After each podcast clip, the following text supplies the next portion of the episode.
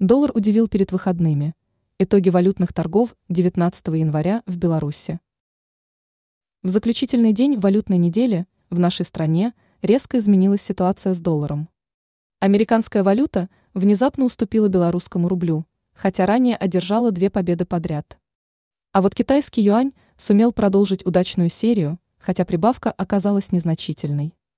Что касается денежной единицы РФ, то она продолжила неудачную серию на БВБ. Итоги торгов 19 января. В пятницу денежная единица США стала дешевле на 0,7 пункта или на 0,22%. Это первое поражение американца после 16 января. Теперь курс доллара составляет 3 белорусских рубля 16,37 копейки. Российский рубль похудел в третий раз кряду. Потеря составила 0,17%. Актуальная стоимость 100 раб составляет 3 белорусских рубля 56,79 копейки.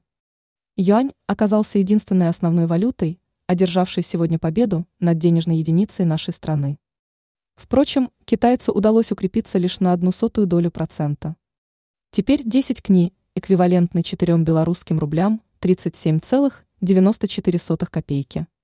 Ранее был представлен прогноз курса доллара на весну и 2024 год.